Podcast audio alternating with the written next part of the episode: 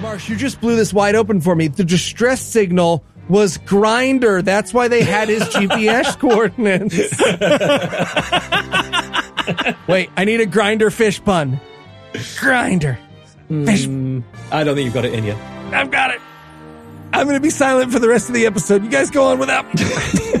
Maybe there's something with a grouper. I, I, Eli's currently putting out a distress signal to Heath. Like, Heath, I need help. I need help. You, you, you'd get this in 30 seconds. God awful movie. Movies.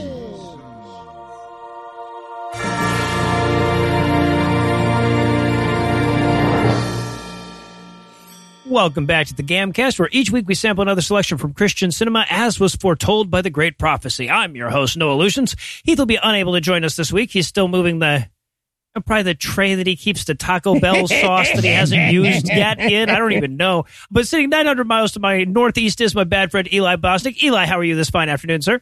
I am amazing, Noah. I don't believe you, but we'll get to it. also joining us this week is returning guest masochist, host of Be Reasonable, co-host of Skeptics with a K, project director for the Good Thinking Society, and more stuff too. Michael Marshall Marsh, welcome back, sir.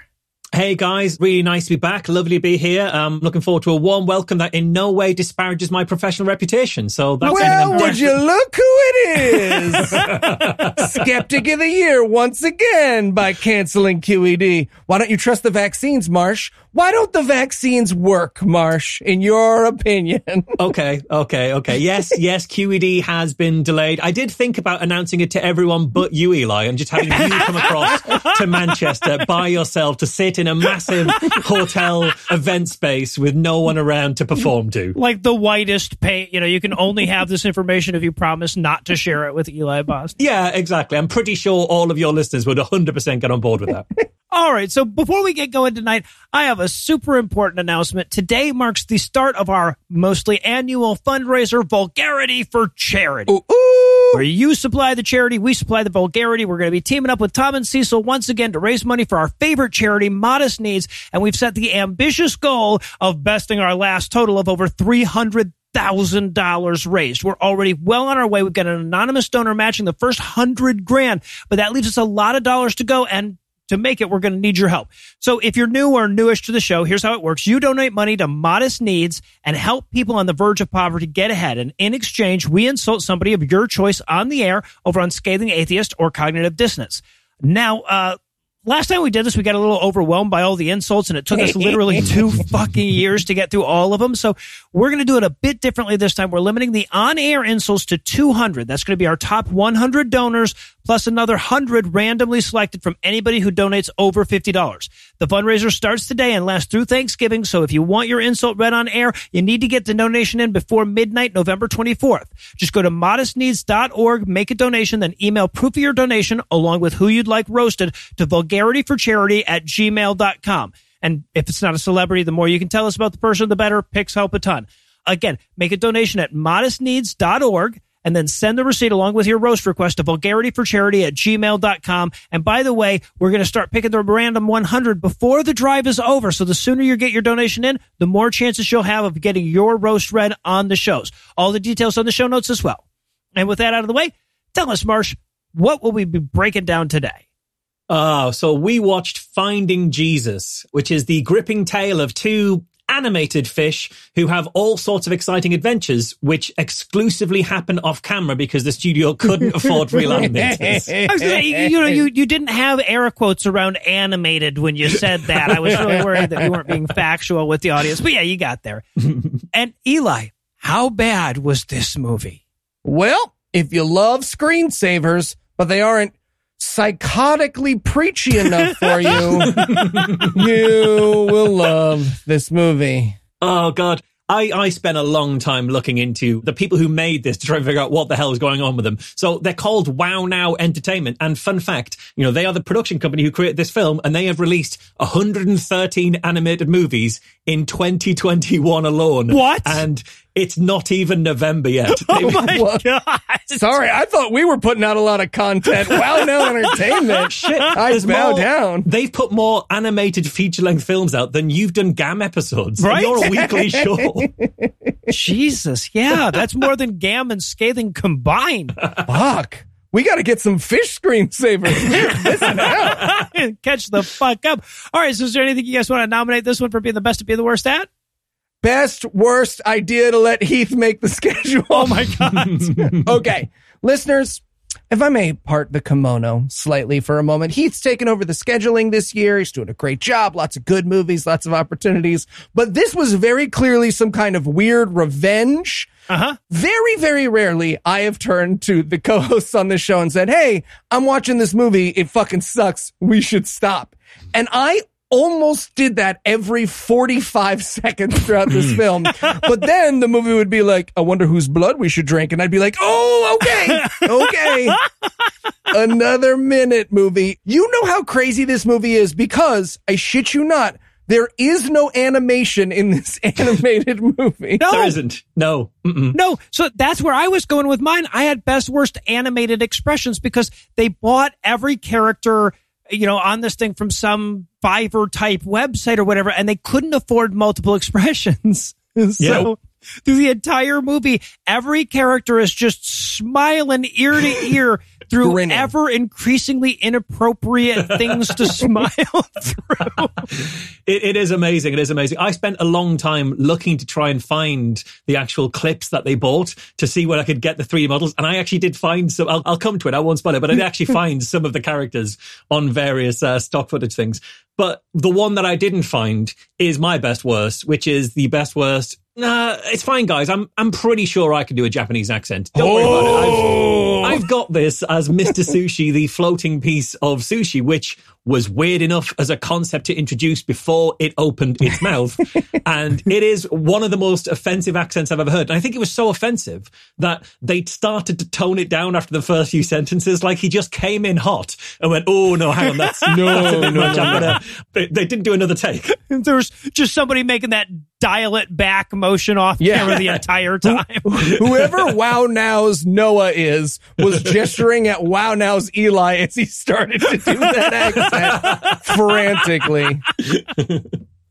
All right, so yeah, because like seriously, okay, one of the most coveted prizes in all of GAM moviedom is the title of best worst accents, and this movie made a real play at it. Oh, right? it sure did. It sure did, Noah. It, I feel like if it hadn't been for if Footmen Tire You, I may have given that title away in the in the Yeah. beginning of this one. Yeah. Well, maybe what you need is a separate categories of accents. So it's like this is best worst Japanese accent. This is best worst Jamaican accent. We can really get granular on Okay, that yeah. level of, uh, of award. Okay, you know this one would get two or three of them. It's like the awards before the Oscars. right, the technical gammies. Right, the ones that you just see a montage of. All right, well, I'll tell you what, we've got to squeeze an episode out of like C SPAN animation. So we're going to need a quick strategy session, but we'll be back in a minute with all the stagnancy that is Finding Jesus. Okay, guys, the kids are just loving this uh, fish movie, this Finding Nero. Uh, Um, Nemo, pretty sure, Sure. it's Nemo. yeah, whatever. And as Christians and children's entertainment creators, what's our motto? As, As close to what's popular without getting sued. Exactly. So, uh, what are we? What are we thinking? What are we thinking, Uh, guys? sorry, uh, just quick problem. Uh, what's the problem? It's just computer animation, like the stuff in Finding Nemo. it's actually some of the most complex movie making in modern times. It's not just really complicated voice acting and animation. It also requires like a deep understanding of filmmaking and storytelling. It's just way, way beyond our scope. Mm. Mm. Okay. Uh. Well, then, uh, what can we afford? Um, I want to say the flying toaster screensaver from Windows 95. I see. Well, it looks like we've got ourselves a movie then. Yeah, sure. Yeah, I thought you'd say that. We made 113 movies this year. And we're back for the breakdown, and we're going to open up blowing a significant portion of our animation budget on Hands Down from Island. This is where we learned that it's narrated by Inside Out little girl. Oh, yeah. with a viciously inconsistent English accent. Her Yes. accent is Yeah. all over the place. It's it's a delight. It is a tour of the British Isles. is it not? Yeah. I have her down as someone doing a mean impersonation of the Great British Bake Off narrator. Because that's only one of the audio delights that we get at the moment. Because we also get the theme tune and the sort of the incidental music, which is so clearly a rip off of Disney that I think it's been done by Donny Elfman. This is, this is, Donny Elfman guy. This whole movie has a yeah one letter off the famous guy feel to it. And we right away we meet Muggles and Joy. They are the fish buddies at the heart of our story. they will have grins affixed to them throughout this entire one hour film. They look like someone dumped Joker serum into the ocean. That is the only fitting prequel for finding Jesus. And this is such, I mean, it's obvious that is this, but we still have to make it very clear. This is such a rip-off of Finding Nemo that I wrote in my notes, does copyright have a riffer exemption? Right. right. Yeah. So, okay, let's be clear about how disgusting what what's going on here really is. Yeah, because this is for like three, four, five year old kids, and the idea is that they're not going to be able to clearly distinguish between Finding Nemo, the the movie that they love, and this thing if those are always being played, right? If they're mm, being mm. swapped in and out and everything. So the idea here, I think, is to try to make these, you know, confuse these three and four year olds to thinking that there's some Jesus stuff in Finding Nemo. Well, the other thing is like, that's not going to work. I have a 17 month old and I showed him four seconds of this and he was like, this is preachy bullshit, man. I'm going to go, go throw my toys over that gate. It's, it's also- also, not going to work because nothing happens. We'll get to it. We won't get to it because there's nothing to get to. It's Mm-hmm. Well, right, 70 yeah. minutes of nothing happening repeatedly. It's rough. And so I also love the way, and we're going to get this over and over again because what we're going to get is a series of vignettes, episodic vignettes that were meant to be cut out and used independently of one another that we're going to watch all the way through. and they all start basically the same. The narrator will say, Muggles and Joy were just out doing such and such. And then we'll cut to Muggles and Joy and they'll be saying, We sure were just out doing such and such, weren't we? Yeah. We're just on the way back from that amazing adventure that we had with like fireworks and explosions and all sorts of cool stuff that you don't get to see. You just get to see us swimming the same uh. swimming clip back from our amazing adventure. There were hookers and beer, muggles. There sure were, Joy. God, the opening of each episode might as well be Lou Lou Lou. So, so yeah. So now we've met Muggles and Joy. It's time to head over to Bubble Town to meet Professor Shark. And so there's a point just before we meet P- Professor Shark where they're talking and he says, yeah, oh, this is fantastic. And then laughs oh, in the most psychotic of ways that I wrote in my notes. I hope there's a shark. And then a shark appeared and I thought, oh my God, am I the secret? Have I done this? Have I, have I intentioned this into being? You used up your wish. That was a weird wish. Yeah, and we should point out too, like the voices for these characters are like if you asked me to do all of them on the spot with a gun to my head. Yeah, hmm, exactly. Hmm. They're very teen improv team characters. Yeah. And the introduction to Professor Shark is so weird because the voiceover says that he's strong but caring. And they put such an emphasis on that that it's got a real sort of spare the rod vibe. Yes. You know, rod, because, you know, they're, they're fish, so spare, spare the rod, spare the rod. That was right there on the table. They left it. They left Yeah. it on the table. That's going to happen a lot, by the way. When he says fantastic, I was like, oh man, there's going to be a bunch of these. There aren't. nope. Right? They, they, like your notes, Marsh, have so much better punnage in them than this movie managed. Hey, Wow Nation, look Marsh up. He could make you three, 400 movies in an afternoon.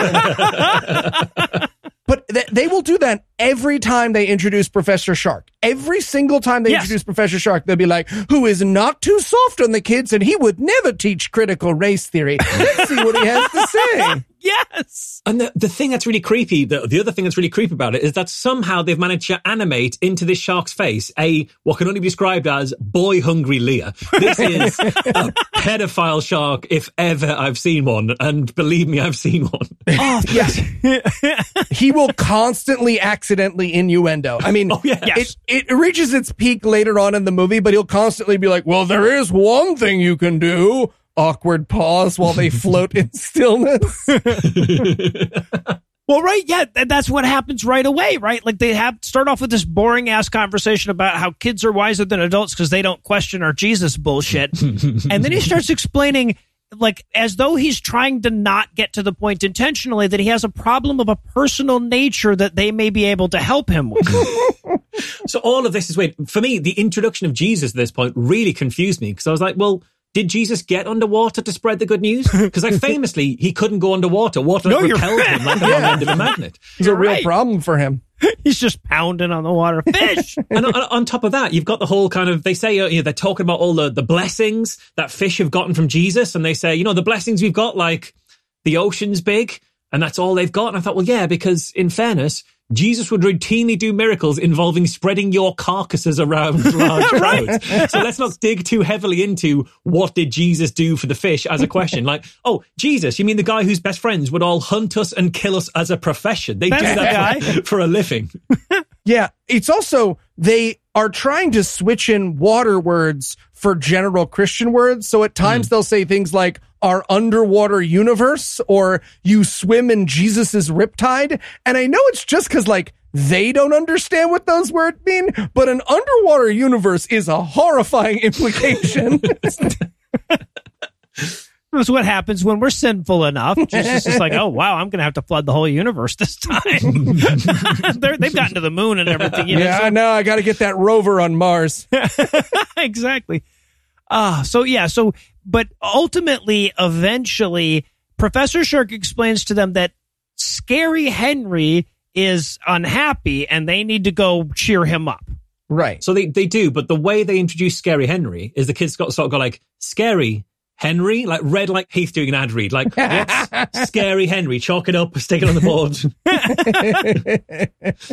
They have this weird moment before they go to see Scary Henry where he's like, You need to remind him of all the blessings we have. And they're like, Well, didn't our friend lose a fin? And isn't the ocean just like a constant source of terror and death? And he's like, Well, now he can swim faster. Stop asking questions and go tell Scary Henry to suck it the fuck up. this is Clive the porpoise they talk about. Yes. Who like the weirdest tackling of the problem of evil. It's like, oh, he lost his dorsal fin in a tsunami. Like somehow. I'm not sure how porpoises lose Yeah, dorsal right. fins in a tsunami. but that helped him swim faster, which only begs the question, why didn't God just not give porpoises dorsal fins if they slow them down? just if God was thinking, he would have done that. Also, why is the opening bit on this children's movie being an amputee isn't that bad? Quit whining about it. Jesus. Yeah, followed up immediately with, anyway, children, go and find the scary guy and offer him some company, which, in fairness, is entirely consistent with the attitude of the church. No, that's Yeah. fair. That's fair. Yeah, so Muggles and Joy head off to talk fucking Scary Henry out of suicide, apparently. And now there's a little bit of a reversal here because when you first see Scary Henry, he's just a smiling crab. And you're like, oh, that was lazy. But then you hear how Jewish his voice is, and he is, in fact, a very scary Henry. right, okay. So this is the first time it becomes painfully clear that they could not afford animations other than smiles. Yeah. It, it is comical the extent to which they're like well you sure look sad and they cut up to this just giant smiley face with crab claws sticking out of it and he's like yeah i sure am in the dumps I pray for the sweet release of death. Well, sorry, it's Scary Henry. I pray for the sweet release of death. Baruch atah Adonai. This is also one of the moments we get a lovely bit of the voiceover as well, because like, it's scary Henry. We're going to go get to the bottom of it. It's like the Eli school of British accents. It's, it's astonishing. Yeah, absolutely. Ah, there are not a lot of british accents i can make fun of but this is one of them But Scary Henry tells them that he's homeless, to which their response is, don't think of it that way. yes They tell him it's a terrible attitude. Like, look on the bright side. So well, that'll sort me out. Thank you. And, and, then- and Henry's basically like, yeah, fuck off. Fuck- fuck. Yeah. Scary Henry, I wanted Scary Henry to start doing space work, just like, oh, I didn't think of it that way. Oh, here I am inside my invisible house. Thanks, Muggles and Joy. You guys don't suck a bunch of ass. Oh, why don't I watch some of my invisible TV? i'll tell you what uh, the person who envisioned this movie also wanted scary henry to move around and do some space work too but that's not Wasn't in the cards. no They had 110 other movies to make that week. Right. exactly. And, and like he responds to the to their uh, just look on the bright side of it less than enthusiastically, and they berate him for not being grateful enough for being homeless and for their only amount of help amounting to get over yourself. That's that's what they berate him for. Yeah. Right. Like his problem is that people keep calling him names and and, sca- uh, and making him feel bad, and their solution is to not stop that. is to not stop doing that. The the only way to help him is stop doing that. It'll be fine. Right, right. The, the whole Scary Henry moniker, obviously, you know, at first when you see the silly crab and you're like, oh, Scary Henry, maybe it's, you know, just a juxtaposition kind of a thing or whatever. But they never explain it. He he seems to clearly explain that he's bothered by it, and then they just mm. keep using that term. Yeah, yeah. But eventually they're like, all right, well, this asshole doesn't even want to be cheered up. Maybe we should go see old Mrs. Woodley. And, and maybe she can cheer him up. And I'm like, is this like one of those older starfish in your area are down to fuck type situations? No email, no bullshit. Just see Mrs. Woodley now. so yeah, so they go to see Mrs. Woodley, the elderly starfish. She doesn't look elderly in any way or have an elderly a voice. They couldn't afford hmm. any of that shit. So they just say over and over again that she's elderly. So just to be clear, we have devolved from the smiling crab that at least was cranky to just like, hey, Mrs. Woodley, the starfish who is definitely wearing a hat. Hi, I'm not wearing a hat. Shit. And there's a weird thing as well, because she says, you know, I last saw you as hatchlings, which for me just opened up a fascinating conversation of like early ichthyological development and piscine mm-hmm. learning curves that this movie just does not address. And, and it's, it's all the worse for not addressing those questions. They get they get weirder as we go. Yeah, exactly. Yeah. They start putting time frames on shit later.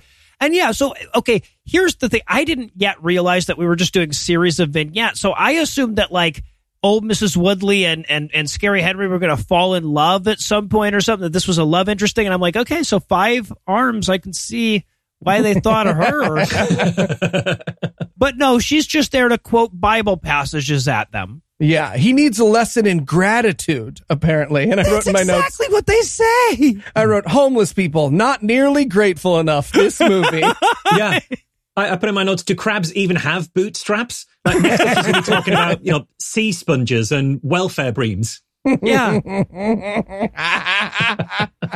Welfare Braves is fantastic. I'm sorry. That's pretty good. Yeah. So no, but to be clear, the moral so far is suck it the fuck up, suicidal kid. Yep. You don't have it that bad. No, I will not stop calling you scary, whatever your fucking name is. yeah, exactly. That's how I know you, God damn it. So okay. So then they they literally go back to where the scene before last was to tell Henry what happened in the last scene. Yeah. Yeah, they're bringing that advice back to Scary Henry, who they still insist on calling Scary Henry. Yes. Brilliant. Just keep, keep that one going. Absolutely fine. And then it gets to the point where the animators are fucking with him, right? Because they go like, "Hey, Scary Henry, are you feeling any better?" And he goes, "Do I look like I'm feeling any better?" And if- he's smiling from like ear to. Of course, he looks You like look exactly the same.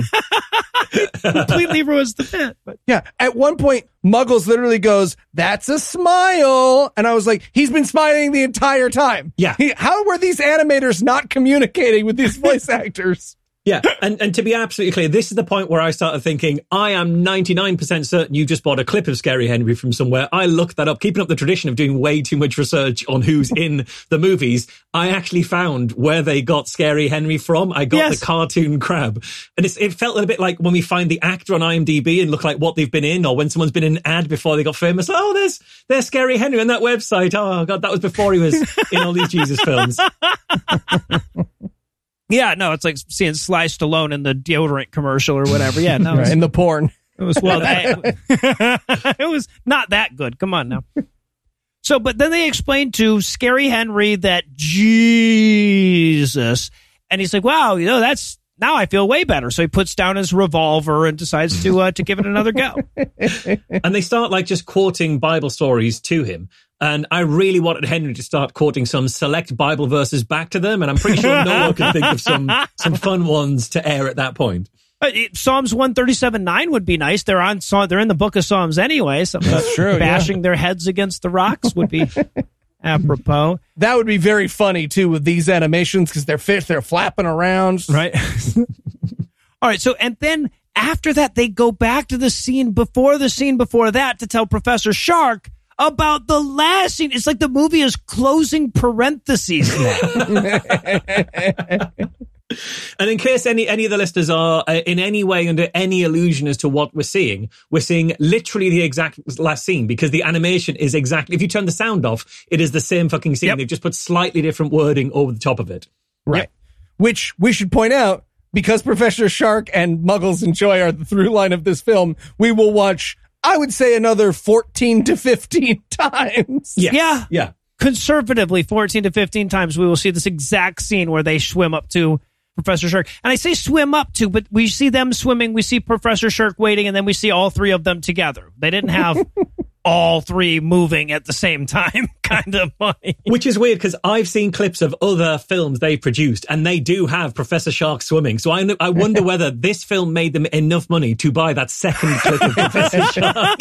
All right, guys, we did Finding Jesus on the seven day free trial. I think it's time to let this bad boy expire and spend the big bucks.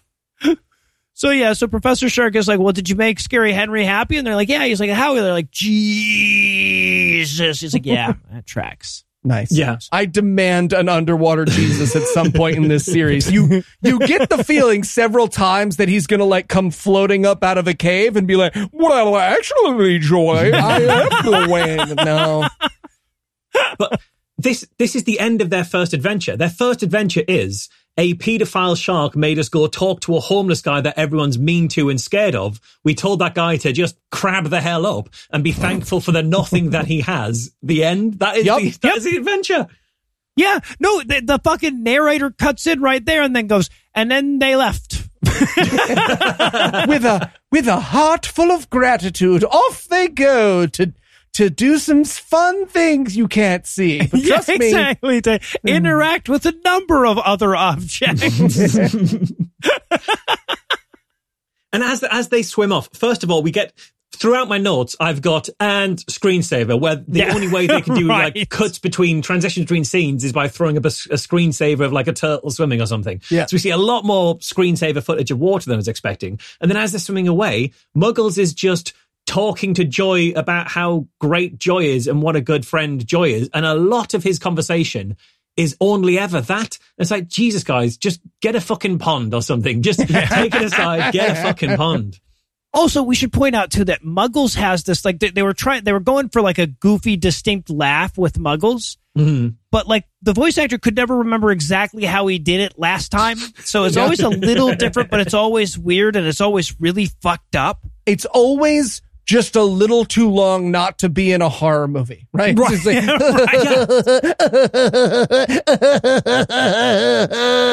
It's two beats past the end of the, the laugh. It's Yeah, like, and the laugh finishes there, and then the two more beats, you go like, oh no, that's going to haunt my nightmares. Yeah, No. right. Slip into nightmare territory. no, I got I got to bite Muggle's tongue and tell riddles back and forth. I know how this works. All right, so but then we we head back to Bubbletown. It's time for the second episode, so they meet Professor Shark again. So they do, but at this point, Joy is talking about how there's predators everywhere in the sea, which is quite a dark thing to be introducing at the start of episode two, basically this kids show. And I thought, is this is this going to be the Stranger Danger episode where they're going to be like, do you know that 1.2 million fish get abducted in the US every year? And then they're going to be, they're going to be swimming along with a banner saying, hatchlings don't just go missing. Suddenly, Professor Shark's trying to get him to put on masks. We realize he's part of the cabal. Yes.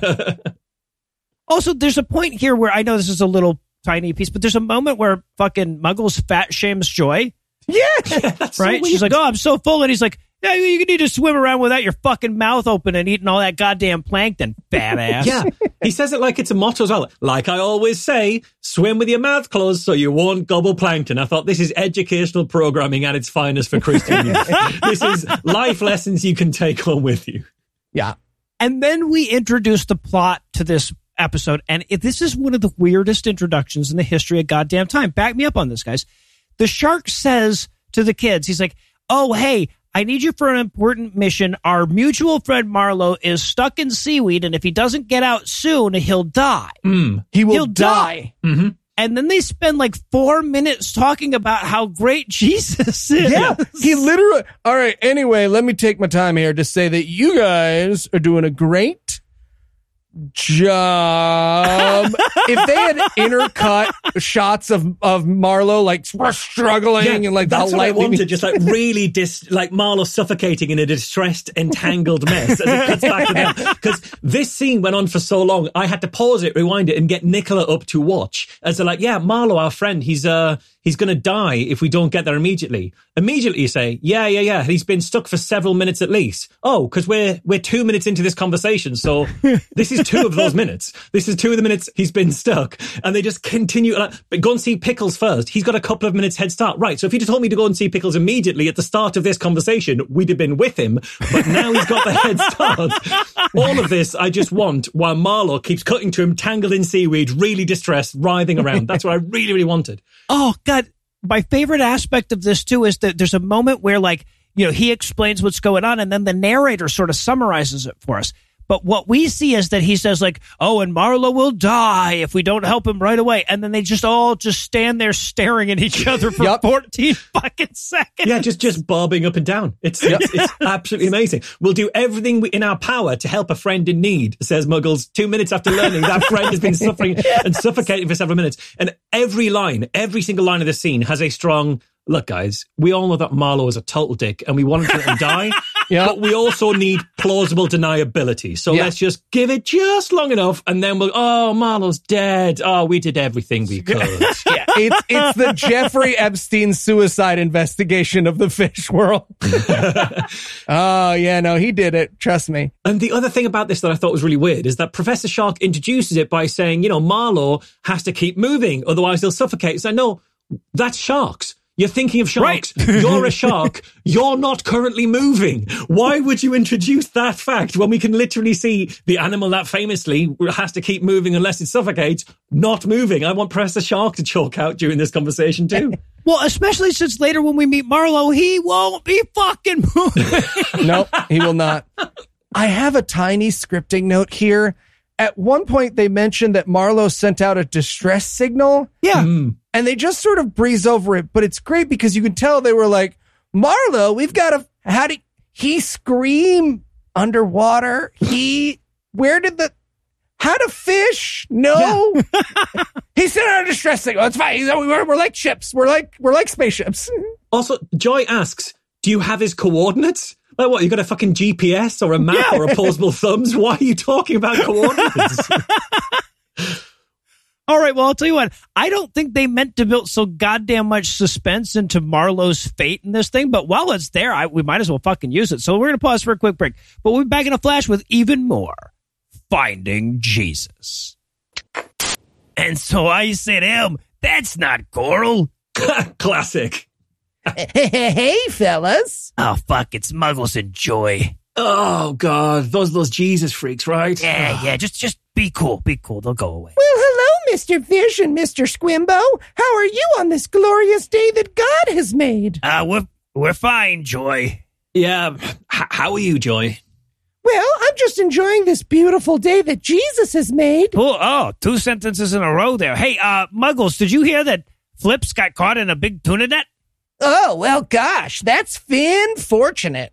Nah, that doesn't really work. That's, Well, but at least he's in heaven now with our Father Jesus Christ. Isn't that right, Joy? It sure is. Uh, actually, uh, Joy, Muggles, I, I, I've been meaning to ask you, how come you guys believe in Jesus even though, like, we don't have souls? we we don't? Oh yeah, no. Pretty much every denomination of Christianity believes that we don't have souls, and I mean, Jesus even proved himself to his disciples by aiding them in a fish genocide. So you know, what's the point?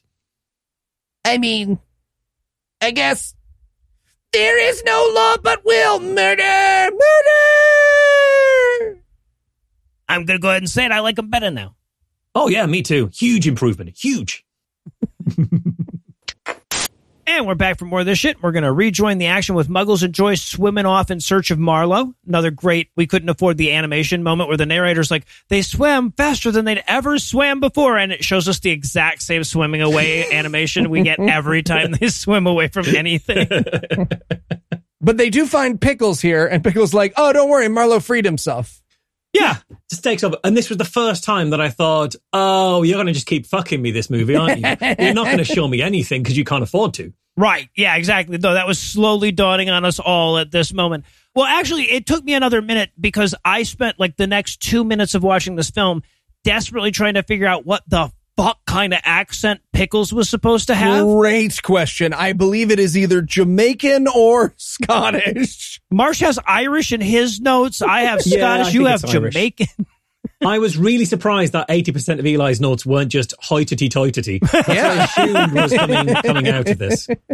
if they'd nailed the accent, they would have been. I wrote in my notes, whatever accent he went with, it is the opposite of Marsh's Texan accent. Compliment accepted. Yeah. Also, there's so much weird innuendo in this show. Like, there's a moment here where Joy is talking. They're talking about Marlowe, right? They're like, Yeah. "Yeah, Marlowe used his big sword to free himself," and she's like, "Oh, big sword, huh?" She descri- She says, "Oh, you know, he packs so much power into that body of his." yeah, it's so sexual. It's so, so sexual. and then there's like eight seconds of creeping silence as they all bob and stare at each other. It's amazing. Well, Joy, I also have a lot of power in my body. let's just say it's a good thing I'm already wet. But also, they start this scene as well, talking to Pickles by saying, "We came as fast as you as we could." It's like, no, you didn't. We just watched you have like an eight minute conversation about how friendship is such a wonderful gift from Jesus, while you had eight minutes of knowing your friend was suffocating. you did not come as fast as you could. Nope. So, but yeah, so then Pickles sends him off to so that they can just see Marlowe and and and chat with him about the danger they didn't help a fucking lick with. Now, if you've ever played Donkey Kong Country, you'll be familiar with Marlowe. Right? This is Enguarde. This is the goddamn swordfish from Donkey Kong Country. I was furious about this. they were aiming for a Enguarde the swordfish like game and they threw out all the assets and now that's what I call movies was like, hey, we'll take those if you're done with it. You wanna take it? You're saying you've got a still hovering image of a fish, you say. Well, we are in that market. Could be animated with a slight bob, so he looks like he's sort of somehow air humping the water. Yeah, of course we can do Oh, that. absolutely, yeah, for sure. Oh yeah. Well, we can't not do that as it happens. there is a point in this film where so many of the characters have been bobbing like all together at the same slow rate that ironically I felt seasick. they also have a weird moment where they're like, "Oh, we came to rescue you," and he. This movie seems really astounded that you would save anyone's life. Right. Like, wow, I can't believe you would save me from dying. What an incredible thing that not everyone would do. yeah. Well, and then they spent the the fucking fish muggles and Joy spend like three minutes explaining why they give the least fucking shit about Marlowe as though that's a great mystery. They're like, yeah, a lot of people would wonder why we would befriend someone as worthless and shitty as you, but it turns out Jesus would have us love everybody. And when when they first met Marlowe, I really wanted him to be fucking irate with how long it took and how he got zero help. Like, where the fuck were you guys? Where were you? I was literally, di- I, I put out the distress signal. I know, somehow I know you got the distress signal. I was like fucking Morse coding out my coordinates, my, my grid coordinates to Professor Shark. Where the fuck were you? But no, he's, he's flattered and grateful that they did nothing of value. Nothing. Absolutely nothing of value yeah. they say at the end of it as well, like, "Oh no, Marlowe, we want to be your friend for a long time to come," which which is rough when their life expectancy is under three years, like, and, and even less if they keep hanging out with their natural predators like fucking sharks. Like, guys, Yeah. don't go near the shark. It's the toughest lesson Professor Shark has to teach them.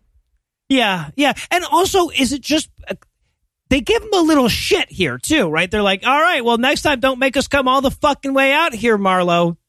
Yeah, it's like don't make a habit of getting into this kind of trouble. It's like you did nothing of any value, and then you still felt you could be preach about it. You really are Christians. You've Yeah. this. Yeah.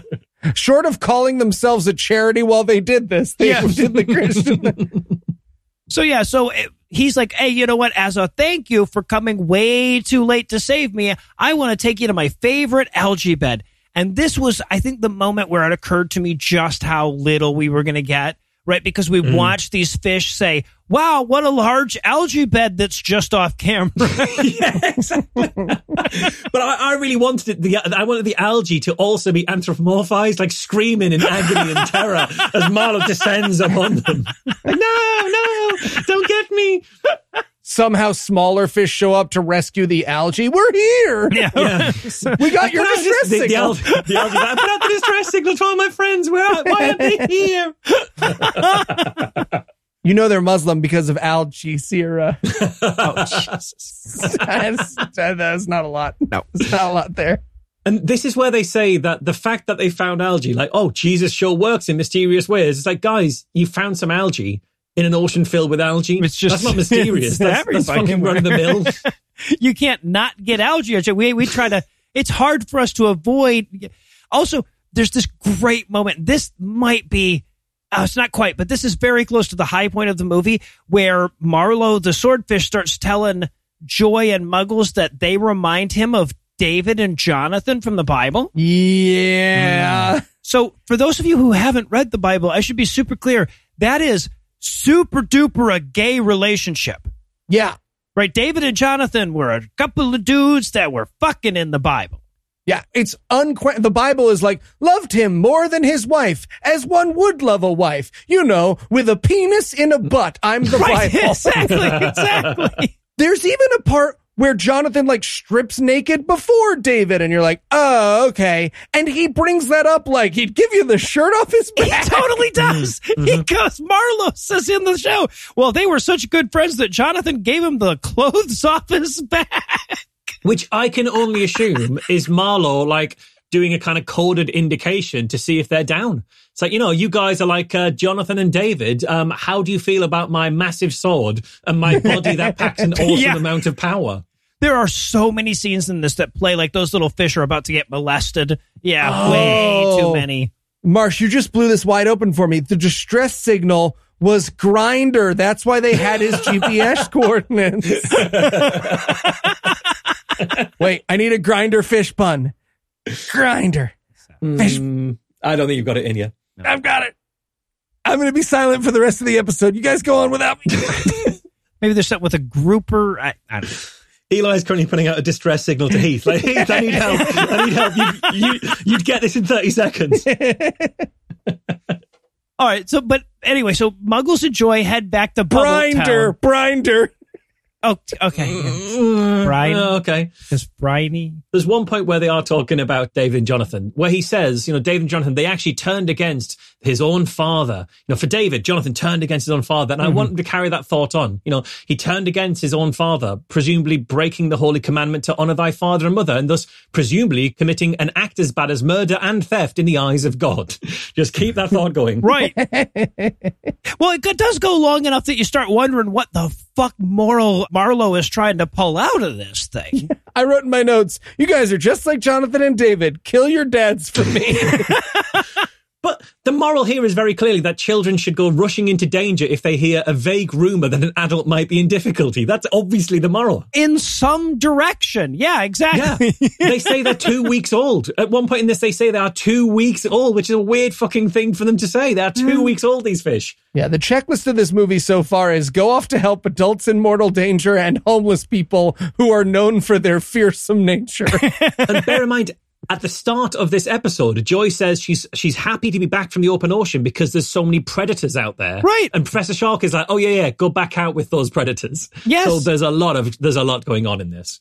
yeah, but but I guess they survive long enough to go back to Professor Shark again and, and explain this the details of that vignette to him.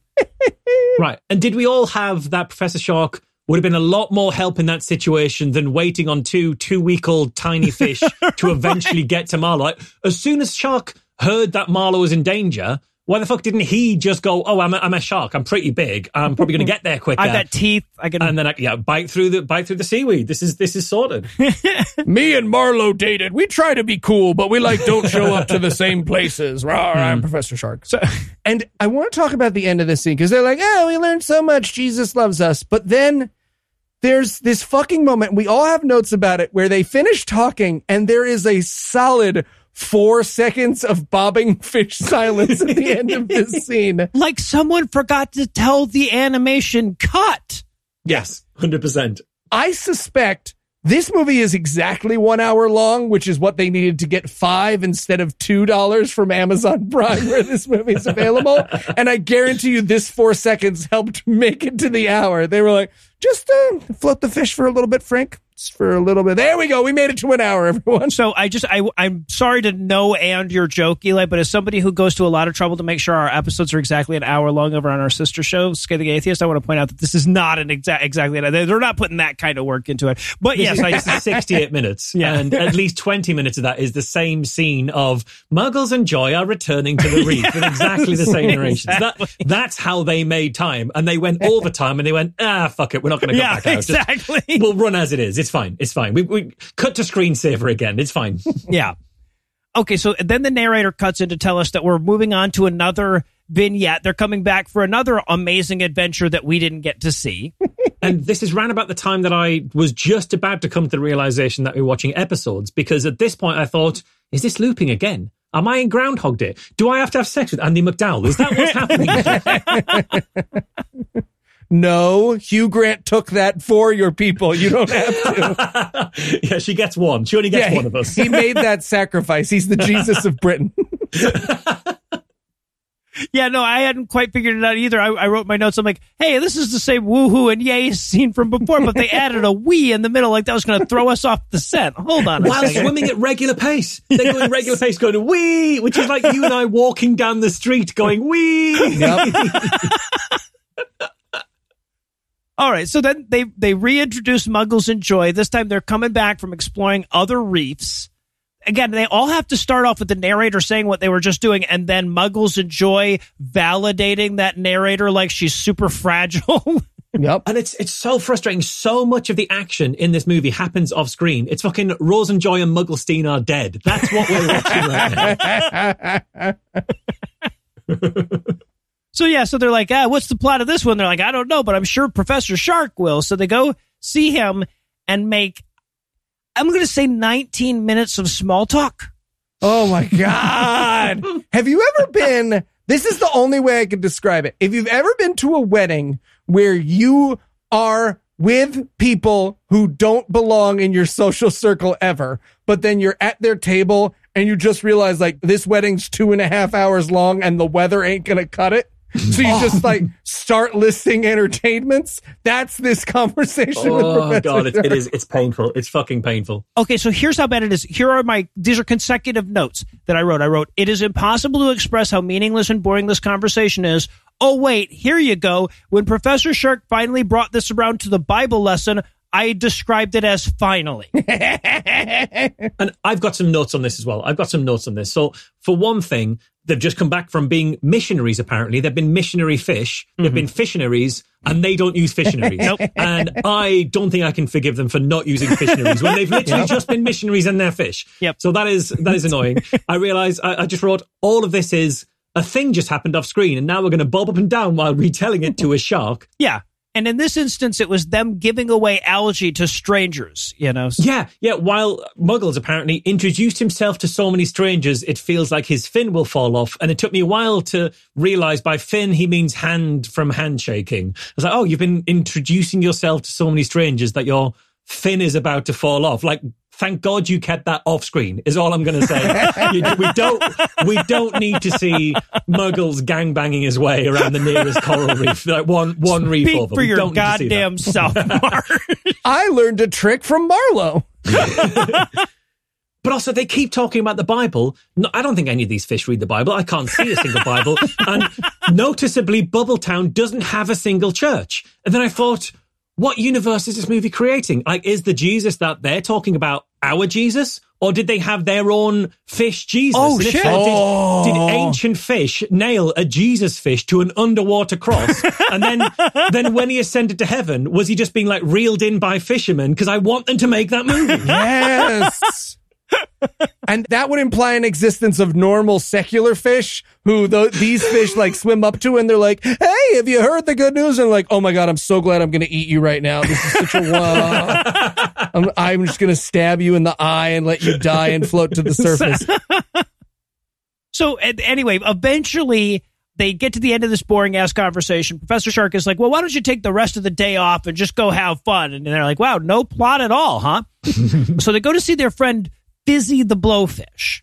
Yeah, and Fizzy explains to them why it's so much better to give than receive, which I think is why Muggles' fin is about to fall off.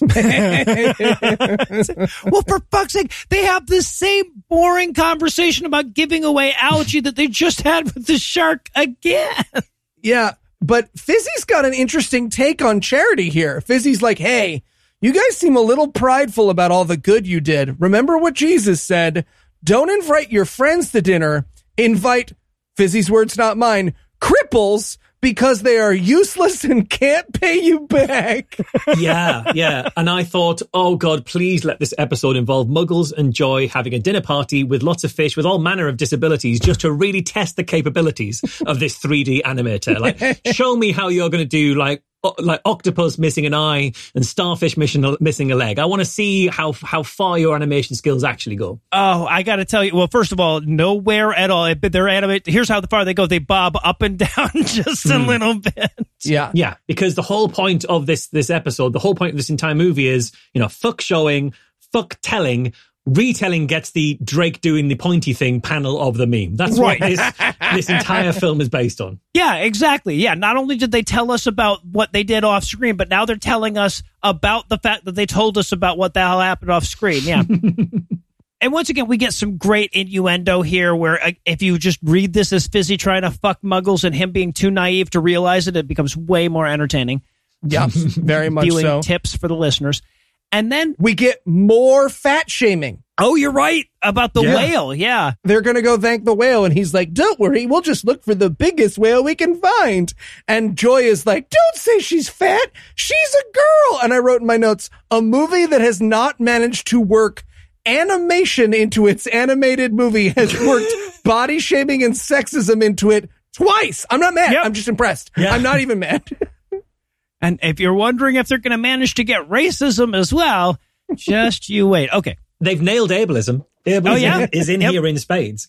So then fucking Muggles and Joy swim onto another scene where they will boringly converse with yet another character about the same damn conversation they just had twice in a row. So this is the whale that originally showed them where the algae bed was so that they would have so much algae to give away to strangers, right? So they're now going to thank that whale for all the algae. Hey Noah, can I can I apologize for something? Mhm.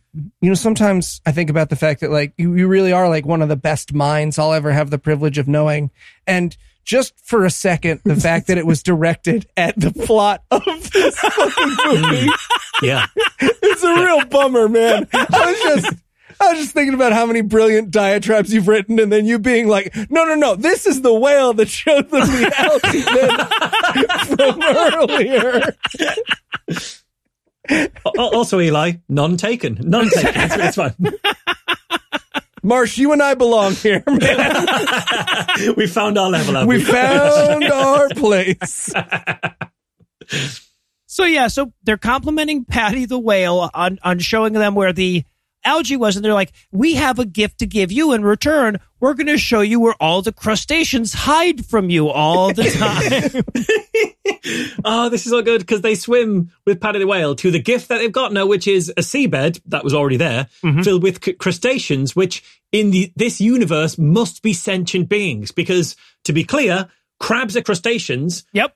We've already seen crabs talking and, and feeling down and having massive smiles while talking about how depressed they are. And I just really, really wanted the whale to eat Scary Henry at this Yes! point. I wanted the cameo of Scary Henry to come right back in. It's a looming shot of the whale appearing behind Scary Henry, and Muggles is just like, now you're scared, Henry, aren't you? Well, he's got this massive fixed grin still, this absolutely terrifying grin. Yeah, but so I want to be super clear on this one too, because we're sort of wrapping up this vignette, believe it or not, at this point after having the same conversation three times in a row. The moral seems to be, and please correct me if I'm wrong, do nice things without expecting a reward, and you might just get rewarded. Yes, that is exactly it. That is absolutely it. It's amazing. Yeah, rewarding others. They even say this to Professor Shark in a moment. Mm-hmm. Says, you know, rewarding others without being coerced will reward us in ways we never imagined. Which is coercion. Yes. that is coercion.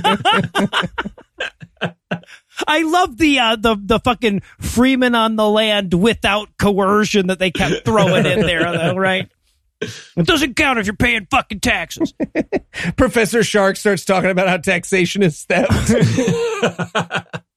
and, and because they are back with Professor Shark, you know, they say, "Oh, Professor Shark, the look on her face was priceless," or you know, about forty dollars on Shutterstock, I think. Yeah, right. Exactly. It was a giant grin, as always it is. I was writing in my notes at this point, guys. Is Heath mad at us? they they also Shark also says, you know, I'm certain tomorrow will be just as magical as today. And it's like, well, when you're setting the bar that high, then And I love this poor narrator has to wrap it up, but nothing's happened. And the narrator, so the narrator's just like, and then they just kept swimming on, I guess.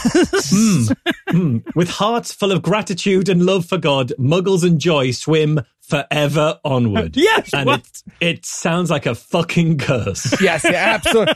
Forever onward does sound like there's some kind of afterlife punishment involved. And Muggles and Joy will never stop swimming until you solve this riddle. All right, so then we open our next vignette with the same so anyway intro as the others, right? The narrator's like, Muggles and Joy were coming back from frolicking all day in the water. And they're like, wow, sure did enjoy that frolicking all day in the water. yeah. So at this point, I realized with each successive vignette, I'm displaying a different emotion. Like I was actively angry this time that the segment opened with them talking about adventures we didn't get to see. And I thought, am I going through the stages of grief? on a previous vignette, I was like, no, it can't be. It can't possibly be. And I was thinking, all right, maybe the next one will be better. It's fine. The next one will be better. And uh, So I'm going through denial. I'm going through bargaining. I've hit anger at this point. Depression follows pretty clearly. right. And then acceptance. Yeah, no, it's And then uh, acceptance. Yeah. By the end, this was Marsh's favorite movie.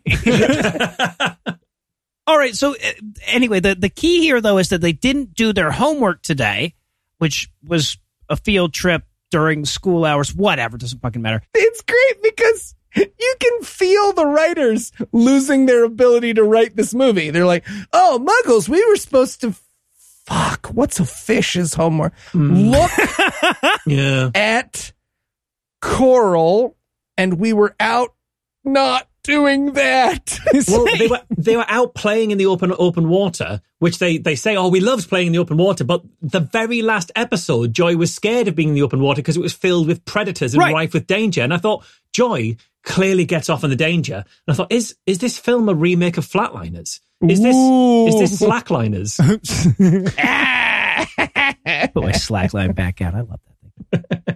So yeah, and honestly, I, I was like, oh wait, wait, wait. I think the moral of this story is going to be lying is bad, and that's actually like compared to what we've gotten so far in this movie, that's great, right? That's a hmm. real thing. That's true. yeah, that's that's solid at that point. Yeah, absolutely. so. So anyway, so they check back in with Professor Shark after making the plan to just lie to him about doing their homework, right?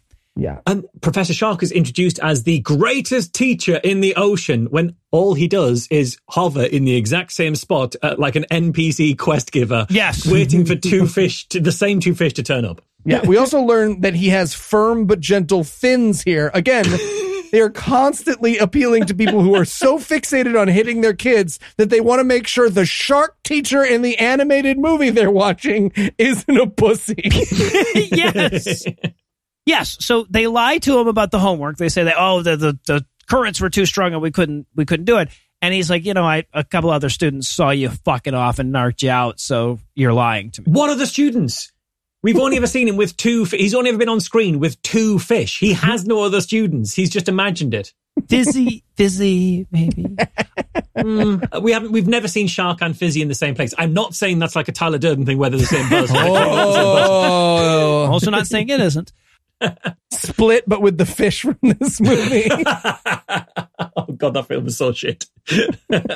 All right. So, but yeah, but so Professor Shark explains that he knows that they lied. He's very disappointed, and he chews them out all while wearing this like overjoyed smile about it, which is again phenomenal. I wanted him to eat them as punishment. I thought he's an actual shark. Just There you like, go. Just eat them. Just eat them. It's fine. Just eat them. At this point, my notes are to be. If you're listening, if you add a button so I can watch stuff at one and a half or two x speed, I'll give you two hundred American dollars. And And the, the other thing is here, what Professor Shark tells them is they've got to go with Mr. Flips to go and see Mr. Sushi. And I thought, is this an execution?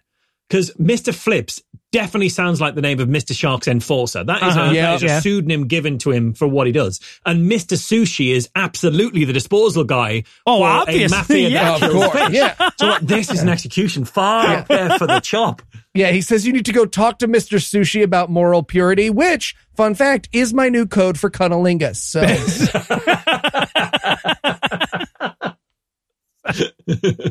So yeah, right. No, he's like, I'll forgive you, but only after you go have a couple of boring conversation with characters we've never met yet. So so they head off to to find Mr. Flips the dolphin.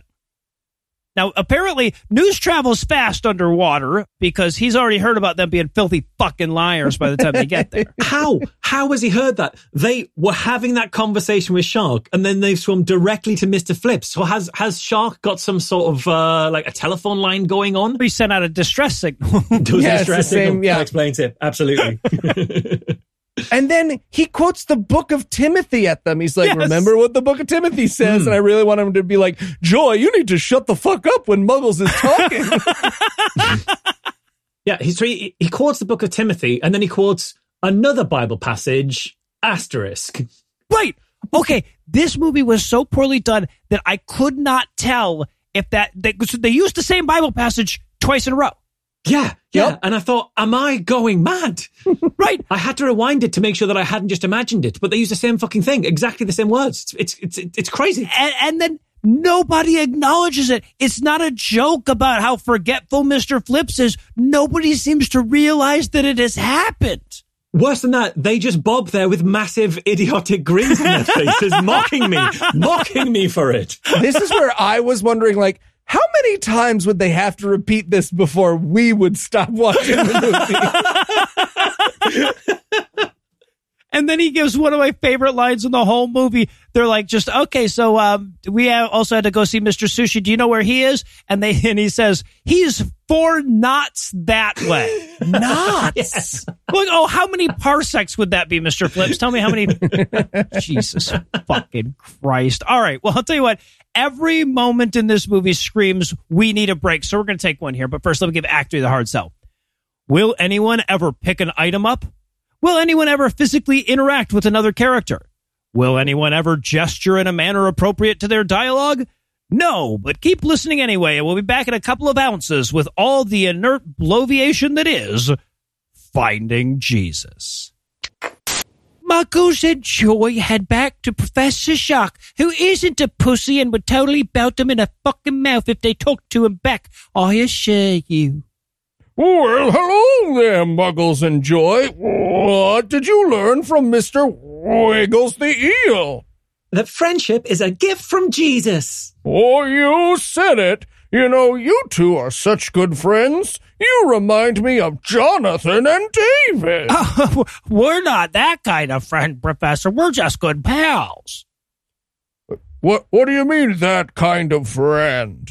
Because, you know, Jonathan and David were both very obviously gay.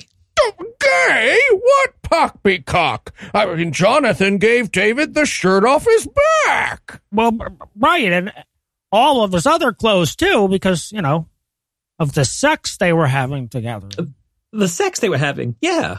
Are you fish these days? Everything has to be sexual. Can't two men sleep in the bed naked 2,000 years ago without everyone assuming something?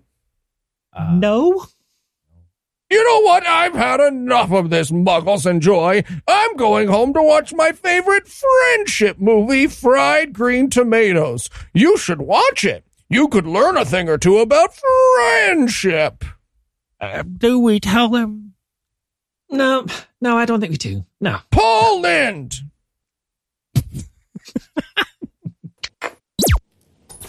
And we're back for more of this shit. And if you've been thinking to yourself, I wish they'd just make with the racism already, you are in for a treat because it is finally time for the high slash low point of the movie, Mr. Sushi. Ooh. Now, so Mr. Sushi is a sushi roll Hmm.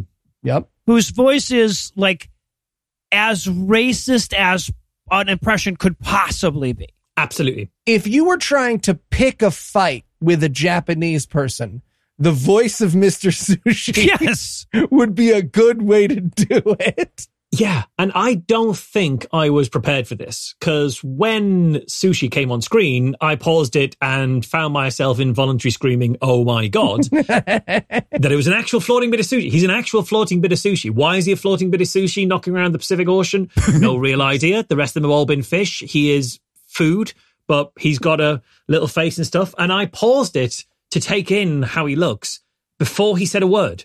And I thought, this is really bad. This is as bad as it gets. It's like a sushi with a little Japanese mustache, which is already pretty bad. He's got cod roe for hair, which is the inner reproductive tract of fish, which I thought, fuck, that's dark. I just wanted, Yeah. I wanted Muggles and Joy to come to that realization during this conversation and just crumble in horror like they were looking at fucking Hannibal Lecter Yeah. wearing the face of a man he's killed. That didn't happen. This would be like if in fucking the Goonies there had been an adult character who was three men sliced into pieces, tied together with twine, with uteruses on his head, and they were just like, "You're right, friendship is important." yeah, yeah. And then and then the accent happened, and oh fuck, the accent.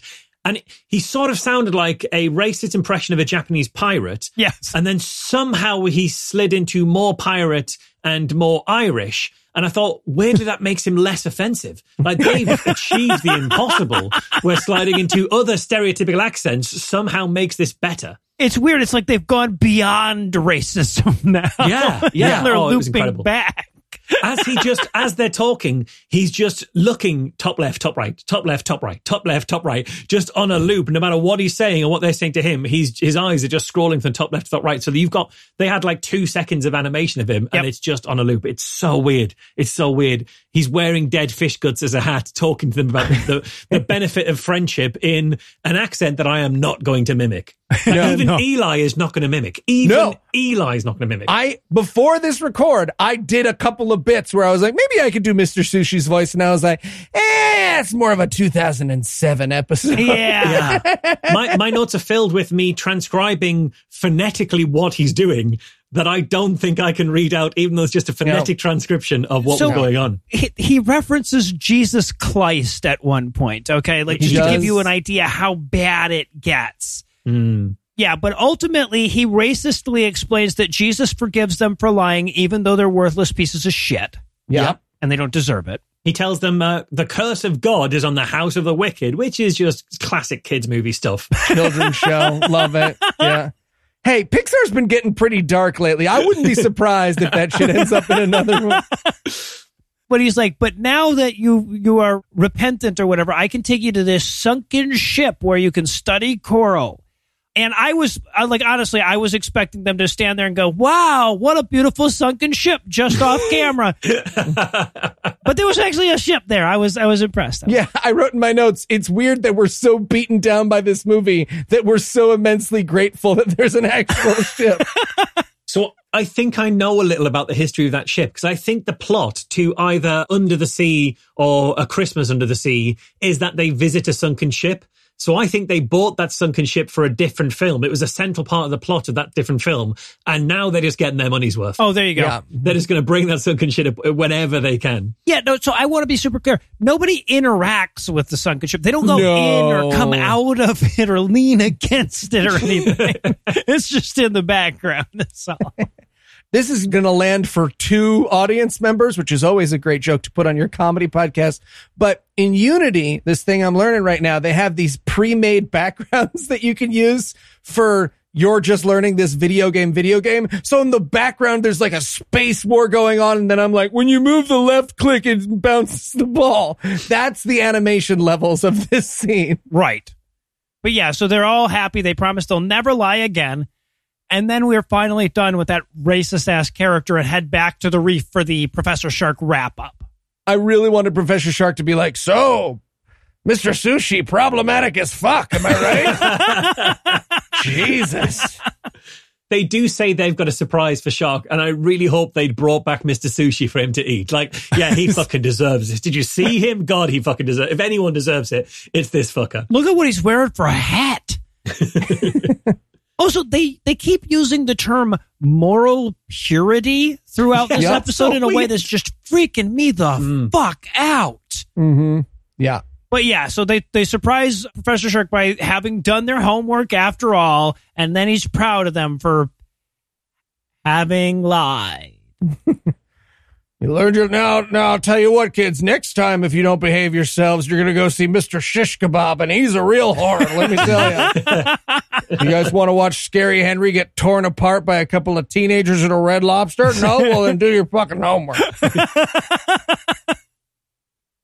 All right, and then we get the weird ass division scene again, right? hmm This time we open this next vignette with Muggles and Joy having just moved to a new coral reef because the strong current destroyed the last one. Now, I want to point out that the new coral reef is the exact same animation, pixel for fucking pixel. Yeah. Oh, absolutely. They've done a wonderful job recreating it. Absolutely. They, that is hats off to all of the hard work into all those fish who did that. That is that is a stellar job.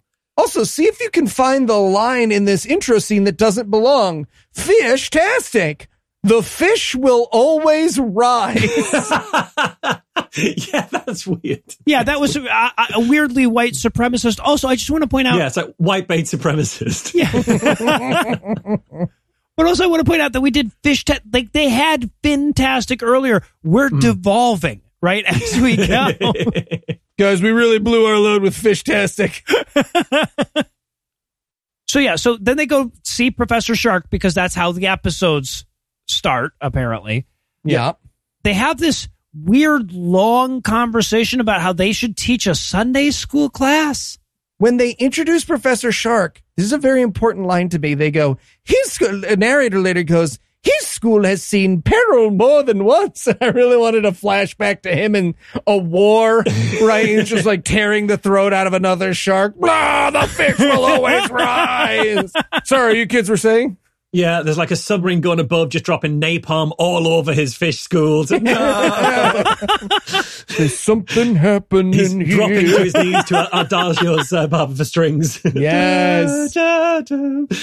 See, I had I was thinking like a, I had a Professor X vision right there, like from like X Men United or something. Oh, yeah, absolutely. Sure. Uh, so, but yeah, so he explains that they could do a class of their own, and then they're like, "That's not the plot, is it?" He's like, "Oh hell no, no," because then we'd have to have a bunch of student fish and everything. No, no, no, you're going to go talk to one person at a time again. yeah. Oh, it's so weird because he, he he also tells them how proud he is for them and the work they've done reassembling the whole town they're in, Bubble Town that they're in. He's so proud of what they did before the episode started that we can't see. And I thought, am I allowed to talk about how proud I am of the hilarious jokes that I wrote and delivered before we hit record?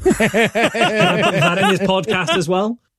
There's a weird line as well. Muggles tells Professor Shark, well, flattery will get you everywhere, Professor, which is one, a weird line, and two, a weird intonation of that line. Stop trying to fuck your teacher, Muggles. yeah, right. So yeah, and and also by the way, so I I feel like we have to emphasize that once again, the point here, the moral of this story, as we lead into it and throughout, will be hey, if your house gets knocked down by a tornado or is destroyed in a fire and you lose everything that you own, try not to be a whiny little bitch about it, okay? Yeah, don't be so whiny. They, they even tell him, they even say to Shark, you know, we're honored to serve you, our teacher, and God, who, you know, sent the wave that destroyed our entire village just moments ago. right. Right. And he's like, well, you know, you guys sure are upbeat about the recent disasters. Why don't you go see Mr. Boo Cakes, who is not doing as well with having been, you know, destroyed out of house and home? I love the every other system they have of naming fish either after the thing they are, Flippy the dolphin, mm. or just like Mr. the desk chair. There, great. Yeah. He's Mr. Desk Chair. There you go. But after after we'd just seen Mr. Sushi, was anyone else expecting something really fucking weird from Boo Yeah. Honestly, a minstrel fish was not out of the possibility. I thought it'd be just some other food stuff as well. Like we're not, we're not. We've learned from sushi, we're not consigned to the realm of aquatic mammal, aquatic No, you're- animals. rather, you're we're right. in all. We're in, in the set of all things by this point. Well, okay, so yeah, so they go off to, to check out Mr. Boo Cakes, but first, Pete, the pothead trumpet fish, shows up as though he was like their top donor on Kickstarter. I didn't let Marlowe the swordfish do what he did to me in that men's room for me not to get a line in this fucking movie. I'm Pete the pufferfish. How's it going? And I swear to God, I, I spent so long looking through stock clip websites that I, I'm I'm sure I saw Pete in one of those clips. And so when he came on screen, it felt like I was sort of seeing an actor that I was noticing. Oh my God, it's that guy! Oh, Yeah. I can't believe that guy's in it. Take the song it's the guy from that thing. Marsh is just sitting around with his niece says, you know, that fish was in a Christian movie. I saw. Yeah, so but they introduce Pete quick like they're trying to sell more fucking toys and then he fucks off. And then they catch up with Boo Cakes, who is, we learn at this point, a manta ray and not hmm. with a racist accent at least. Thank no, but he goodness, does have a haunted look in his eyes that I can only assume is the constant memory of the time he killed Steve Irwin. Yep. Oh, So yeah, so they catch up with Mr. Bootcakes and they're like, "Hey, Mr. Bootcakes, our home was destroyed, and you know we didn't pout and mope around about it all day. How are you doing?" yeah. And Mr. Bootcakes is like, oh, I'm sad. And they're like, didn't we do this in the first episode? It was like, even about a homeless thing. Yeah, it was. woof. yeah, right. And their so their way of cheering him up is to just bitch at him for being so whiny. Right? They're like, "Oh, it's not so bad. You still have your health and us and Jesus." Yep. That's the extent of their help. Yeah, Yeah. it's like the Bible says. If you're sad about your misfortunes, you're wicked. That's literally in the fucking thing. And he, he, they quote uh, Jeremiah 8 4. They say, you know, if a man goes the wrong way, he turns around and goes back. I'm not sure the Bible continues about the bit where the guy stops and then pats his pocket and then t- like mimes pretend that he's forgotten his wallet somewhere and that's why he turns around the street and goes the other way, just in case anybody's watching him. See, I paraphrased Jeremiah 8 4 in my notes and just wrote, I get knocked down, but I get back up again. You're never going to keep me down. I also wrote that. Oh, yes. did you really? yeah. No, the one you're thinking of, uh, there was also Proverbs 14 32, which is if you're sad about your personal misfortune, it's because you're evil. Boo Cakes is like, all right, man, I get that you have Bible verses and everything, but I'm still homeless and destitute. And Muggle says, I'm, I'm not kidding here. Oh, don't talk about yourself like that, Mr. Cakes. So he does, but there's a, a line that he missed, which I think makes it even weirder. He says, but I'm just one manta ray. And he says, oh, don't talk about yourself that way. It's like, what? As a discrete entity? How else is he going to talk about himself? I am a continuum. I am part of the, the infinite legion. flow of everything. I was so befuddled by that fucking line. I am the universe inhaling. Come on, let's get, let's get Zen on this fucker. Have you guys read any David Icke? You got to get in there. I'm telling you. Oh Jesus! Yeah, no, but this at this point it's become so fucking Republican because they're literally telling him like, "Hey, man, you know, don't stand around feeling bad." Person whose home was destroyed literally minutes ago, get off your ass and do something about it. right? That's literally the message that is being sent to us here. Yep. Yeah, 100%. This gold bricker walks. So they're like, well, Boo Cakes, come with us. We've got a new place for you to live. We'll help you find a new seabed. So he goes along with him and he's like, yeah, guys, you know, I'm feeling better already. Maybe my misfortune was all my fault. and they, they do find him a new place to live and it is it's perfect for him because it is pixel by pixel identical to the last place he lives It's like oh yeah, Yes. Yeah. I, I can see why you guys thought of me when you found this this is exactly my sort of thing It's like we walked out the right side of the image and came back in on the left side. Yeah. there is a super weird bit where Boo Kicks looks around and says oh this must be like 70 square feet or something he's like how how does he do such a quick square footage Yeah. assessment of the seabed? It's like, mate, I think it's bigger than that. Have, have another count. I think it's bigger. Yeah, yeah, exactly. So yeah, but he's he's excited. His new seabed is even bigger than the seabed before. How the fuck Yeah. that's possible? And he agrees that everything is better now that they've told him to buck the fuck up. So they head back for the obligatory debriefing with Professor Shark, right? and then they're going to do the same Bible passage again. Yep. In case you forgot it.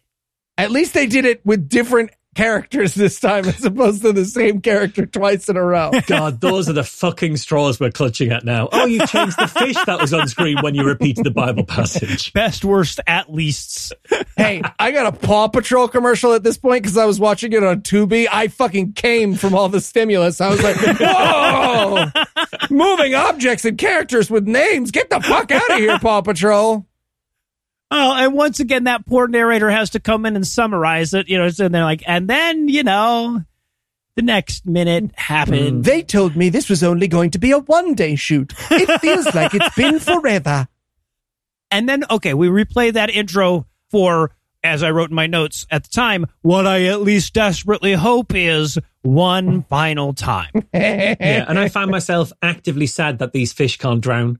I like, oh, I just, I, I know it's, I know it's not technically possible, but Jesus, I don't ask you for a lot, God. Um, I, I, I go out my way not to ask you for a lot, but just this one thing, just let me see these fish drown. Yeah, so, th- but this one, i- interesting, it starts off with Joy pointing out to Muggles that the ocean is getting awfully polluted. And I'm like, wow, is this episode going to have an environmental message? We're done. Oh, we're done. We're not going to ever bring that up again. They know their audience, right? They were like, now wait a second. I did throw a plastic bottle in the ocean. That's okay. If they mention the temperature of the water they are swimming in, I will punch my TV and call Jesus on Yeah. them. I thought it was like, you know, this place is getting full of things that don't belong, like plastic bottles and Mexicans. Oh, this is, this is, Mex- this, yeah, it's 100%. 100%. Build that wall. Oh, it's Mr. Taco. Hey there, kids. It's me, Mr. Fish Taco. As horrifying as I am problematic. Muggles, I'm filled with your mother. So yeah, Joy's like, wow, this conversation is so generically banal. This must be the opening. I guess we're supposed to go see Mr. Professor Shark now, huh? Who, like, weirdly, we, we are introduced as being at the tippity top of his food chain, which is a weird thing to introduce right now, but like, eat the baby fish then. Please eat these baby fish. This is the one thing you were put in that ocean to do. Just eat the fucking baby fish. I, as I wrote my notes when he said that, I was like, did the narrator just make a veiled threat on Professor Shark's behalf? and then they went to see Mr. Professor Shark, who could eat the fuck out of him if he wanted to. but yeah, so now we meet Professor Shark. He is very bummed that Fizzy didn't keep her word to go play with Rosie today. Okay. I feel like Professor Shark had something to do with this. I was psychotically imagining plots now because he's talking so hesitantly. I was like, what did Professor Shark have to do with this? Because he's like, well, there's a little bit of the mm, problem. I thought he was going to tell us, like, I'm technically not allowed near a playground anymore. Can you guys go talk to Fizzy for me? Do you guys want to hang out at my house? It turns out Megan's law doesn't apply underwater, so I'm fine. Well, what, yeah, right. What I love about this is that, like, he says, you know, Fizzy didn't show up for her play date with Rosie, to which Muggles and Joy offer up, like, you know, eight or nine reasons why that might have happened other than malice on Fizzy's part. And hmm. every one of them, Professor Shark's like, no, I'm pretty sure she's just an evil, wicked piece of shit. no, this is a blood feud. Trust me. I thought Shark was acting so fucking shifty here that he must have eaten one of them because he's introduced as tippity top of the food chain and then one of the other fish has gone missing. He's just trying to cover the fact that he's eaten that fish. Right. yeah, exactly. And, no he's, and he's deflating all the excuses they can think of. Yeah. Yeah. Right. So yeah, and, and he's like, well, if Rosie doesn't have anybody to play with, why we could just go find Fizzy. I'm like, I feel like there's another solution, but okay, go find Fizzy. I mean, what are we supposed to do? Play with Fizzy? Absolutely fucking not. Have you seen her? So okay, so first it goes to see Rosie, who is a sad little seahorse. But of course, despite being super sad and that being the plot, she is smiling the whole time. Yeah, I I totally checked out this film at this point, and and a cutesy talking seahorse was not going to get me back with with every single like syllable that she mangled into cutesy little dog. I'm a little seahorse. Oh God, no, no, But what was amazing is she says like really destructive, scary shit if you pay attention to it. They're like, oh, I'm sure it was a mistake. And she's like, have you thought of the idea that she just doesn't care? I'm going to kill myself and name her in my note. And you're like, oh, all right, fizzy. No, it's she's she's pretty cynical. Everybody's pretty damn cynical on Fizzy's motives here. Hmm.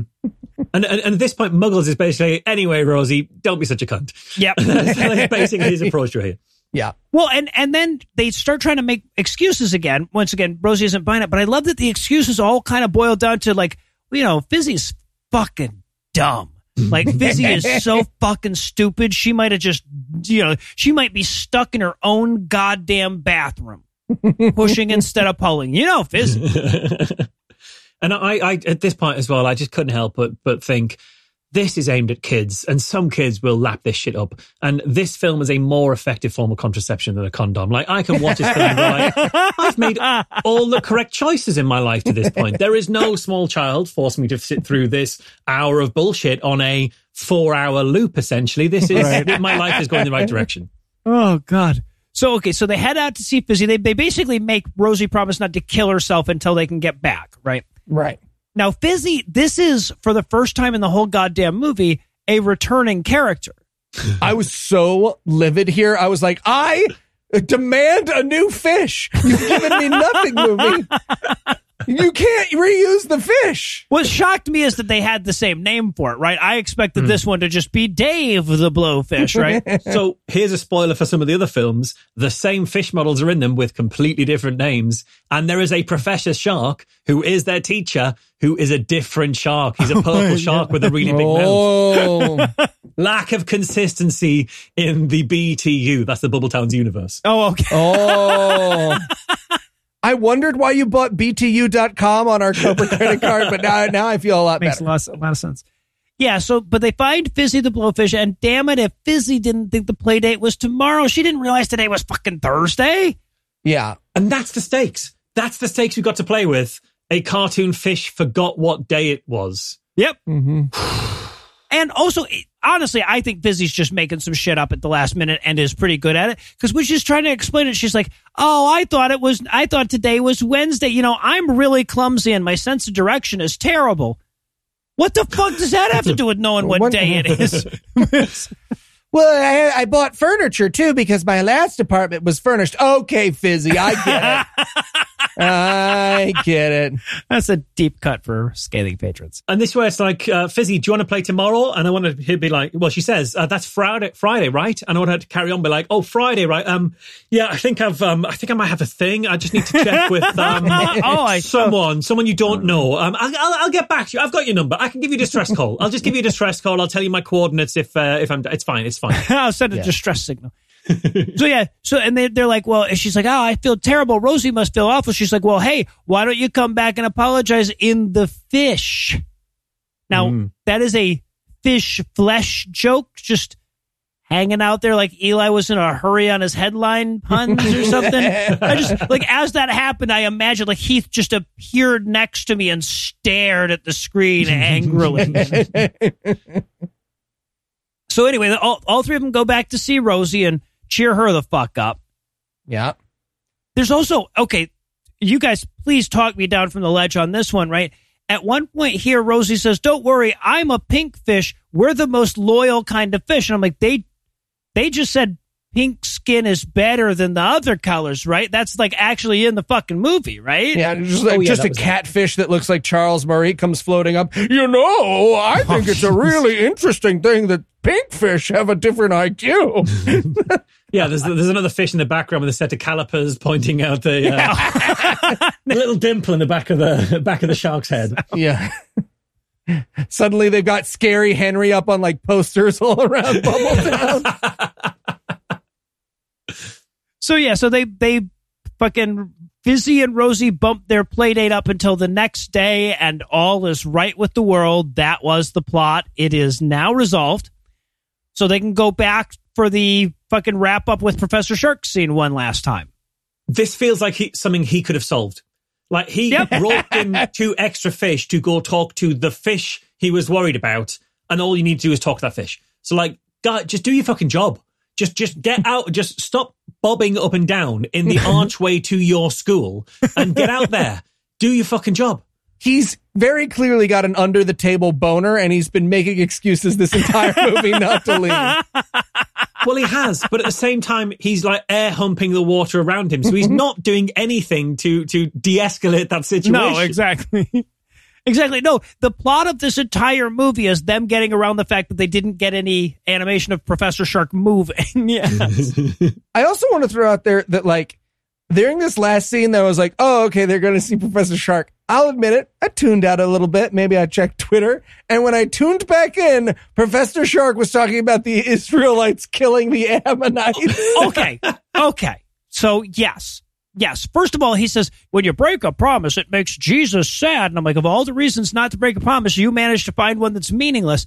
And then he says, it's like the book of Joshua. Now, I wrote in my notes when he said that, I paused the movie and I wrote, is it going to be a genocide part? Because most of the book of Joshua is. And it was. Yep, yep. It was uh, the genocide The part. kid, the kids movie ends with a Bible quote about the Lord handing over the enemies of Israel to Joshua's armies. Yep. That's what the shark had to say about forgetting playdates with your seahorse friends. If I said that, people would be like, hey man, can I check your crawl space? But if a cartoon shark says it, it's fine. Suddenly, yeah, right. So the, the apparently the reason we shouldn't skip out on play dates is because God will turn us over to the Israelites. Jesus Christ. All right. Well, Marsh, we cannot thank you enough for making you suffer through this one. I mean, and I mean that in a can't make a square circle kind of way. but if our listeners want to make it up to you by checking out your other stuff, remind them where they should go. Yeah, you can listen to uh, Skeptics with a K, where I talk about uh, sort of skeptic investigations that uh, myself, my course are doing. You can hear me talk to people who believe odd things on Be Reasonable, or you can read The Skeptic at skeptic.org.uk, where I'm the editor. And there has just been a string of fantastic stuff on Skeptic since you took over, man. That you have really revitalized. It's been a, become a great resource. Yeah, I'm really pleased with the stuff we've been putting out. I think it's, uh, I think it's, it's, it's pretty cool. It's, it's skepticism the way that I think skepticism should be done. I I agree 100%. And well, that's going to do it for our review of Finding Jesus. That's not going to do it for the episode just yet because we still need to dip our toes back in these waters again. So, Eli, tell us what's on deck. Well, Noah, you lucky so and so, you'll be missing a real treat because we're going to be watching Newsboys Down Under the Big Top. I'm missing Newsboys? Mm. Might show up for that episode after all. Okay. so with that to look forward to, we're going to bring episode 324 to a merciful close. Once again, a huge thanks to Marsh for hanging out with us today, and a perhaps even a huger thanks to all the Patreon donors that help make the show go. If you'd like to count yourself among their ranks, you can make a per episode donation at patreon.com slash godawful, and thereby earn early access to an ad-free version of every episode. You can also help a ton by leaving a five-star review and sharing the show on all your various social media platforms. And if you enjoyed this show, be sure to check out our sibling shows, The Scathing Atheist, Citation Data, D&D Minus, and The Skepticrat, available wherever podcasts live. If you have questions, comments, or cinematic suggestions, you can email godawfulmovies at gmail.com. Legal services for this podcast are provided by the law offices of P. Andrew Torres. Tim Robinson takes care of our social media. Our theme song was written and performed by Rod Slotnick with on Mars. All of the music was written and performed by our audio engineer Morgan Clarke and was used with permission. Thanks again for giving us a chunk of your life this week. For Heath Enright and Eli Bosnick, I'm Noah Lugeons. Promise to work hard to earn another chunk next week. Until then, we'll leave you with the Breakfast Club close. Wow Now Entertainment released eight new animated films during the recording of this podcast. In the deleted scenes, Mr. Sushi commits seppuku. Heath will be reviewing Finding Jesus 2 by himself in a very special solo episode. Christmas 2020.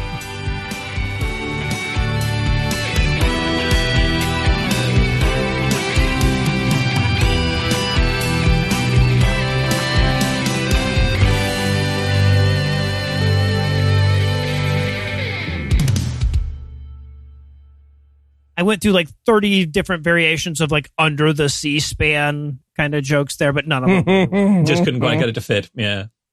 Hi, I'm Eli Bosnick. And I'm Michael Marshall. I don't know about you, podcast listener, but I am tired of being lied to Oh, God, here we go. about what it takes to eat a healthy breakfast. Oh, um, Yeah, never mind. Never mind. Yeah. So Magic Spoon cereal has the amazing flavors you love, but without all the bad stuff. It's got zero grams of sugar, 13 to 14 grams of protein, four net grams of carbs in each serving, and only 140 calories. Plus, it's gluten free, grain free, soy free, and low carb. But I know what you're thinking. Are you just going to break my heart with bad news over and over? There was a worldwide pandemic, Eli. by not letting you build your own box with the flavors you like of Magic Spoon cereal? Don't worry. Magic Spoon cereal does let you build your own box. Available flavors to build your own custom bundle are cocoa, fruity, frosted, peanut butter, blueberry, cinnamon, cookies and cream, and maple waffle. oh, um, okay. Yeah, um, never mind. Um, again, I guess. Yeah. Hmm. So go to magicspoon.com slash GAM to grab a custom bundle of cereal and try it today. And be sure to use our promo code GAM at checkout to save $5 off your order. And Magic Spoon is so confident in their product, it's backed with a 100% happiness guarantee. So if you don't like it for any reason, they'll refund your money, no questions asked. Remember, get your next delicious bowl of guilt-free cereal at magicspoon.com slash GAM and use the code GAM to save $5 off. Thank you, Magic Spoon, for sponsoring this episode. Yeah, right. I mean, I, I don't even know why. And I'm thank not you sure to what- Marsh for ruining my year by canceling QED again. Thank you. There it is. There it is. Skeptic of the decade. Lulu Lou doing skeptic stuff. Skeptic stuff is my favorite stuff. Aha! Gotcha. Noah, Eli, what, what, what are you guys doing in my house? Two words, Marsh. Hello, Tushy. Nicola, get a knife. No, get a no, knife. no, Marsh, not that Tushy. We just found out about the Hello Tushy bidet. It cleans your butt way better than wiping, cuts your toilet paper use down by 80%, saves trees and all the thousands of gallons of water used to convert them into toilet paper, and it comes with a book full of poop jokes. So we figured, you know, what, what else must you Europeans be hiding? Ooh, perhaps this fancy hand wash station? That, that's a coffee maker. Ow, hot, hot, whatever. Anyways, Tushy sent us a bidet to try, and I never realized that luxury was so affordable. Yeah, Hello Tushy attaches to your existing toilet in less than eight minutes with no electrician or plumber needed. What else attaches to your toilet, Marsh? You have to tell us. All right. So you guys not knowing that bidets existed aside, that, that does actually sound pretty good. Where can I get one? Well, you can give the gift of a clean bum to yourself or a loved one this holiday season and get 10% off plus free shipping right now at hellotushy.com slash awful. That's hellotushy.com slash awful for 10% off and free shipping. Aha!